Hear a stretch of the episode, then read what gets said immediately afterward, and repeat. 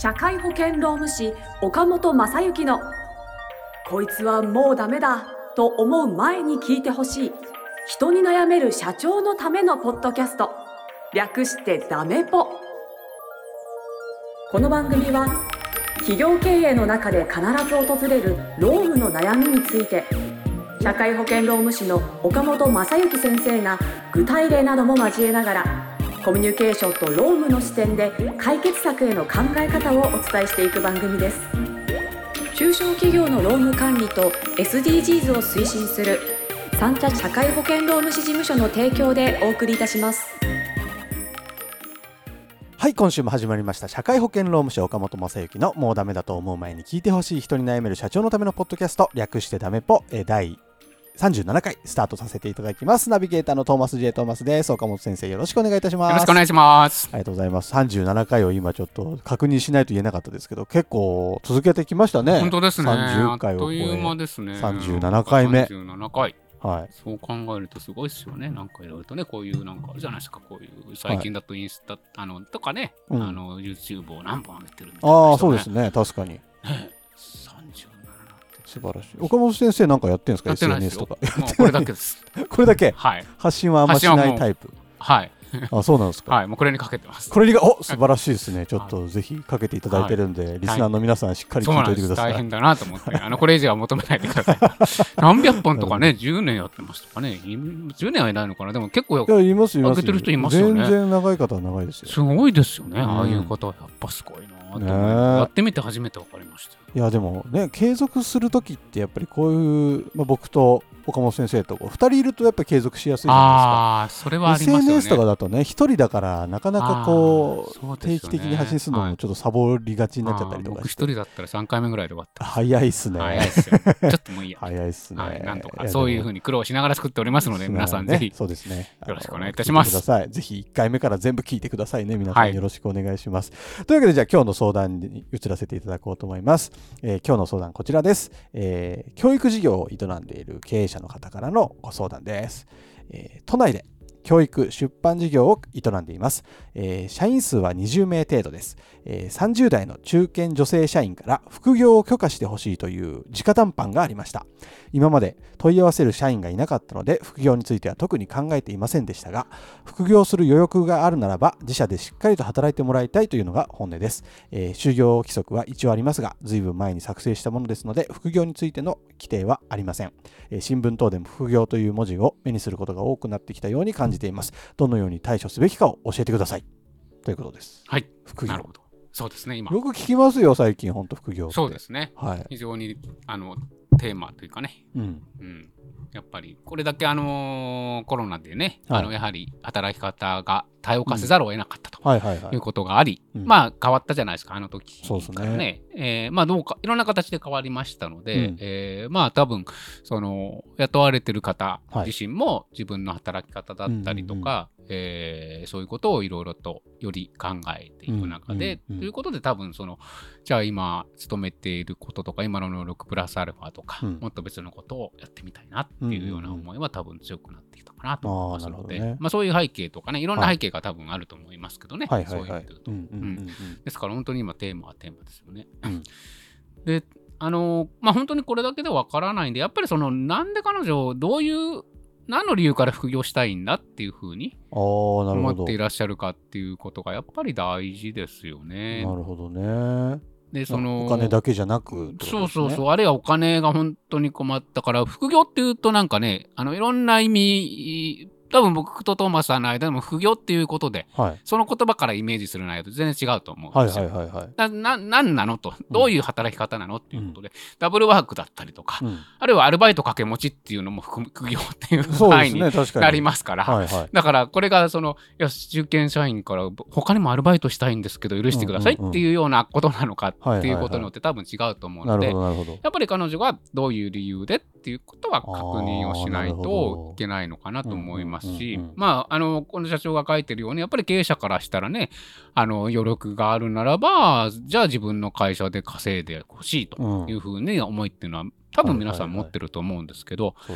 一方で社員からして、いや、うちの会社でそんないくらやっても稼げねえから副業させてもらいたいんだって言ってるかもしれないし そりゃそうですよね。うんねえうちの会社で稼げるんだったら、あれはうち上の人見ても、そんな稼げてる人いないから、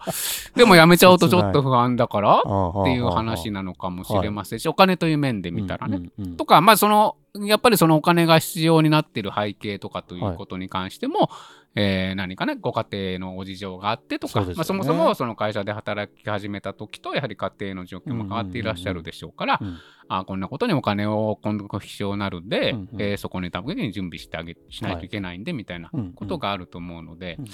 あ、そこをやっぱり一度確認をするべきかなとは思います。うん。うんうんうん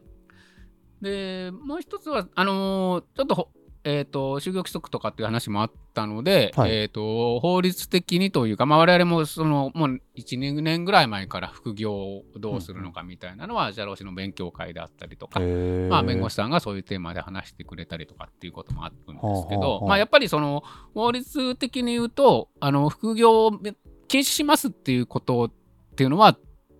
多分み今の日本の憲法の中では認められないんだろうって言われてます。あ、そうなんですか。職業選択の自由だったりとか、あるいは結局、あの、雇用契約って何時から何時まで働いてくださいっていうことじゃないですか。だからその、それ以外の時間何してっていうのは基本的には自由ですよっていう。ことですよね。うんうんあの、というような考え方が、あの、まあ、も僕の解釈でいいのか、とにかくその、そういう自由があると。へだからプライベートの時間に何やっても自由でしょっていうことの中で、だからそれが一つ業務をやるんですっていうことだったとしても、ほんまあ、憲法に立ち返っていくと、そういう考え方が成り立つというふうにあ僕は解釈してるので、一方的に禁止するっていうのは、じゃあ、あれなんでしょっていうような認識を私はそう捉えてますし、そういう捉え方があの多いんじゃないかな。そうなん大企業さんだったりとかだと副業禁止っていうのがだいぶ緩んできたみたいな話は聞きますけど例えば副業禁止っていう会社も多いじゃないですか。そういうか会社でも社員さんが副業してたとしてもそれは法律的には戦えなくなっちゃう。戦った場合に、社員、会社が勝てるかというと、クエスチョンですよね。っていう話ですよね。へえ厳しいですねで、禁止、だから禁止はできないんですけど、うん。その、許可制にするみたいな会社さんが多いですよ。私もだからお客さんに対しては許可制にしてくださいねっていう。はあはあ当然その副業をするということで、その副業の内容によってとか、うんうん。あるいはその本当に本業にいろいろと影響があるようなことで考えたら、はい。そのそれは当然その人と雇用契約を結んでいる前提として会社があなたはこういう働き方をしてもらいたいからそこに対して対価を払うんですよ、いいですねでいいですよって納得して入ってきてるわけなんで、はいはいはい。その前提が崩れるような副業をするっていうことは禁止しますよよっていうことは、まあ、禁止というか許可できませんよっていうことは認められると思います。ああなるほどなるほど。だから多分多くの大企業さんとかもそういう形で許可制になっていて、まあだから、まあ非常に単純な話で言うと、ライバル企業で全く同じような仕事をしますなんて絶対ダメじゃないあですか。それはなったりとかするわけなんで、そういう副業はダメですよっていう話になったりとかするんで、あの、まあそういう面で言うと、その規則上、就業規則であったりとか、あの基本的なところとしてははい禁止ではなくて、うんあの許可を、許可をして、その状況、だからし許可を申請してください。はいで、その許可をきちんと判断して、うんえー NG あの認めるのか認めないのかを判断しますみたいななるほど規定にしてるところが多いです。へえ。だから働いてる側も会社に一言言ってから副業したいならした方がいいってことですね。そうですね、したいならそうそうそうしそそうじゃそうじゃないと逆に言うとあの、そういう規則になっていた場合に、あのもうそう乾いて、だから禁止だとね、あの禁止だから禁止じゃないんだけど、許可をやりたいんだったら許可をすることっていうのは、んんん。あの要は自分のね、もともと、だから雇用契約の一環ですよね、うんうんうんあの。こういう条件で働くっていうことを約束してお給料もらってるはずなのに、うんうんその条件を勝手に変えたら、はい。それはだって、えー社員さんの方に、うんうんうんあの良くない理由はあるじゃないですか。ですね同じですよね、副に。業も会社としてあの許可制になんでとにかく許可を取ってくださいねっていうことを何にも許可取らないでうん内緒ではい。副業してるとかっていうのはもうそれ自体で会社のルール違反になる。なるほどなるほど。だからそこはやっぱりこう、考えてきちんと整理をしないといけないのかなと思いますね。うんなるほど。じゃあせっかくこういうふうに言ってきていただいている社員さんがいるっていうのは、まあ、この会社にとってもそうですね、いいですね。おっしゃるいつも通りですね。のあれですけど。はい。いいことになる。へであとはその副業の場合にはいろいろともちろん考えないといけない、まあ、先ほどの許可の内容ということにもなりますけど、はい。あのーまあ、一つはやっぱりその守秘義務だったりとかうんうんうん。いうこととか、うん。情報漏洩とかの注意っていうのはもちろんしないとないけないので。はい。まあ、それは非常に分かりやすい、はい。禁止をね、禁止というか許可しませんよっていう理由にはなると思います。うんうんあとはその気をつけないといけないのは、あのまあ、詳しくはここの中で説明しきれない情報量になってしまうのであれなんですけど、はいあの長時間労働につながってしまうとかうんいうことに関しても、あーやはりその、まあえー気をつけないといけないですよね。なるほど。うん、っていうのもあるしで、長時間労働っていうことでか、まあ、だからそれはその社員さんの健康面を持って、という面で考えても、うん。だから週休2日制の会社で土日は休んでもらいたいんだけど、まあ、そこはだから基本的にはあの許可できないわけではないあの、うん。禁止できるわけではないんではい。何してもいいわけででもその、うん。本当にもう休みもなくうん。その2日間もね、えーすんごい働いてますみたいになると、ええあなたいつ休んでるみたいな話になりますか仕事の方にも影響出て影響出きますもんね。てきますし、体的に多分壊れちゃう可能性もあるんで、うんまあ、そういうことはやはり許可できませんよっていうのは、その社員のためにもあるかと思いなますし、ね。で、その今、労働法上の中で長時間労働を抑えるというと、あのご案内の通り割増賃金を払わないといけないということになりますけど、で割増賃金の支払い方っていうのも、あの基本的には今、ルールができてて、うん。で前よりはだいぶその副業ということでも実態に合うような形になるんですけど、ただ、その、おーまあ、分かりやすい話で言うと、少し前のケースで言ったりとかすると、結局、その、えっ、と、割増賃金は、えっ、と、ちょっと誤解を与えちゃうかもしれませんが、後でもし分かんないことあれば聞いてもらいたいので、はい後から働いてる会社さんが払わないといけないですよっていうような考え方があるんです。だか、ら、えっ、と、例えばですけど、はいあの、9時から始業する会社さんで、はい。えっ、と、6時からはい。8時まで、はい。2時間、うんあのバイトしてきましたと。はい。はい。でその2時間は別で、でもその方は1日で考えたら、うんその会社であって、あとこの会社に来たら、うん8時間働いたら10時間になっちゃうじゃないですか。はい。はい。はで、10時間になったら2時間分の割増賃金を払わないといけませんね。それは、この会社が払わないといけないですね、みたいな。っそういうことなんですか、割増賃金って。ていう規定もあります。ただ、それはだから、あの、それはだいぶ一つ前の副業の、あの、規定が少し変わる前のあれなんで、ただ今でも、それはだからそういうことをちゃんと確認できて、はい。あの先方との割合分、えー割増賃金の払いの分担とかっていうことを確認しましょうみたいなことがお分かってたら OK ですよみたいな話はあるんですけど会社としてじゃあ従業員さんが副業する会社との連携が必要になってくる？連携が必要だったりとかまあだから連携しなかったとしてもうんそれはちょっとやり方があるんですけど。はいきちんと決まってますので知らなかった。だからこれはまあねあの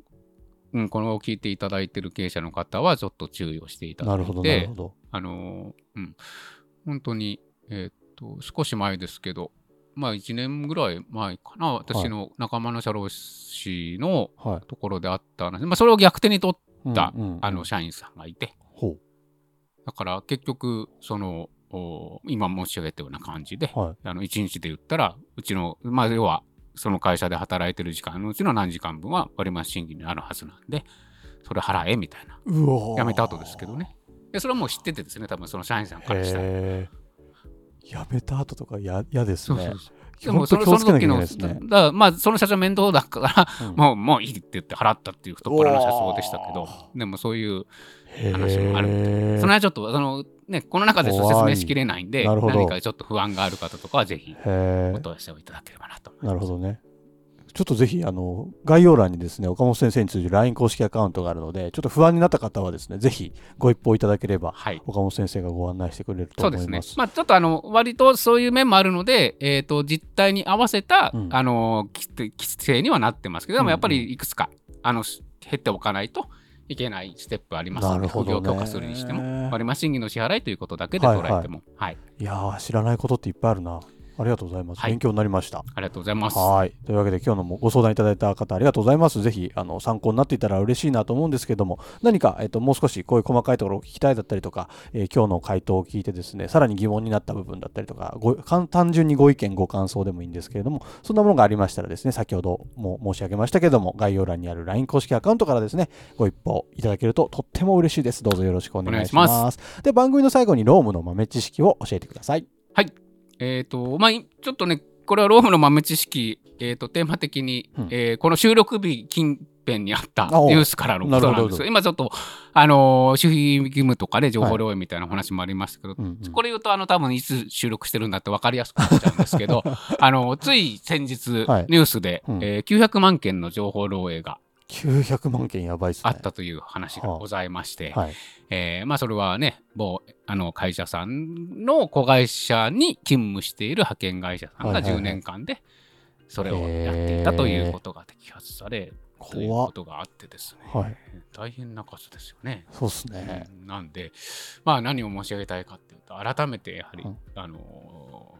その社内の情報管理であったりとか、はいはい。えールールであったりとか、うんうん。いうことをね、なんかそのこその会社さんも、あれですよね、新聞で読んだ話で言うと、うん。えーだから USB みたいなものの持ち込みは禁止なんだけど、うんうん。うんまあ、結局それでやり取りをしちゃってたみたいで、そのだへから持ち込み禁止にしてたとところでってことですか？だとちっちゃいですもんねまあちっちゃいからもうだからもうそういう意味で言うとやめてほしいですね。やりようがないっていうところがあるんですので、だからね、まあ、これは、まあ、僕は別にその情報管理の専門家ではないので、あのどう手を取ったらいいかっていうのはね、ちょっとうんうんうん。あれですけど、まあ、やっぱりそうは言っても、その最低限でもね、中小企業さんでもやっぱりルールの明確化するであったりとか、それをきちんと徹底をしておくであったりとか、あるいは、まあ、なんていうんですかね、それが与えてしまう影響というか、本当に悪いやつはね、はい。うん。だからこの話って、やっぱりなんていうんですかね、性善説に立つか性悪説に立つかによって、その取るべきはい。その手段っていうのは、もうすごい差があると思うんですけうんうんうんうんどね、あのだからそういう面で言うと会社によっても違うでしょうしね。だから、まああれですよね、あのいろんな、えーお客様商売をするね、百貨店さんとかスーパーさんとかだともうチェックとかあったりとか、まあそれは別に情報、うん。情報というかね、万引きとかそういうのを防ぐためということですけども、絶対にこういう形じゃないとっていうのはあるんで、まあ同じようなことでやはり、あの事務作業が中心だったとしても、まあ何かルールを徹底していって、へっていうことはやっぱり、ちょっとまあこれは多分口うるさく言わないと、ーうんあの、魔が差してしまうっていうこともあるかもしれないし、なんで、それをね、ちょっとこういうニュースがあったら、確かに。はい、ちょっと気を引き締めていきたいですね。いったらいいのかなとなるほど。で。はい。はいありがとうございましありがとうございたます。というわけで、えー社会保険労務士岡本正幸のもうダメだと思う前に聞いてほしい一人悩める社長のためのポッドキャスト第37回以上で終了とさせていただきます。岡本先生今週もありがとうございました。ありがとうございました。今週も最後までお聞きいただきありがとうございました。番組概要欄にある三茶社会保険労務士事務所の LINE 公式アカウントから番組への相談や感想扱ってほしいテーマなどをお送りください。些細なことでもお気軽にご連絡くださいませ。それではまたお耳にかかりましょう。ごきげんよう。さようなら。この番組はプロデュースライフブルームドットファンナレーション水野あずさ提供三茶社会保険労務士事務所がお送りいたしました。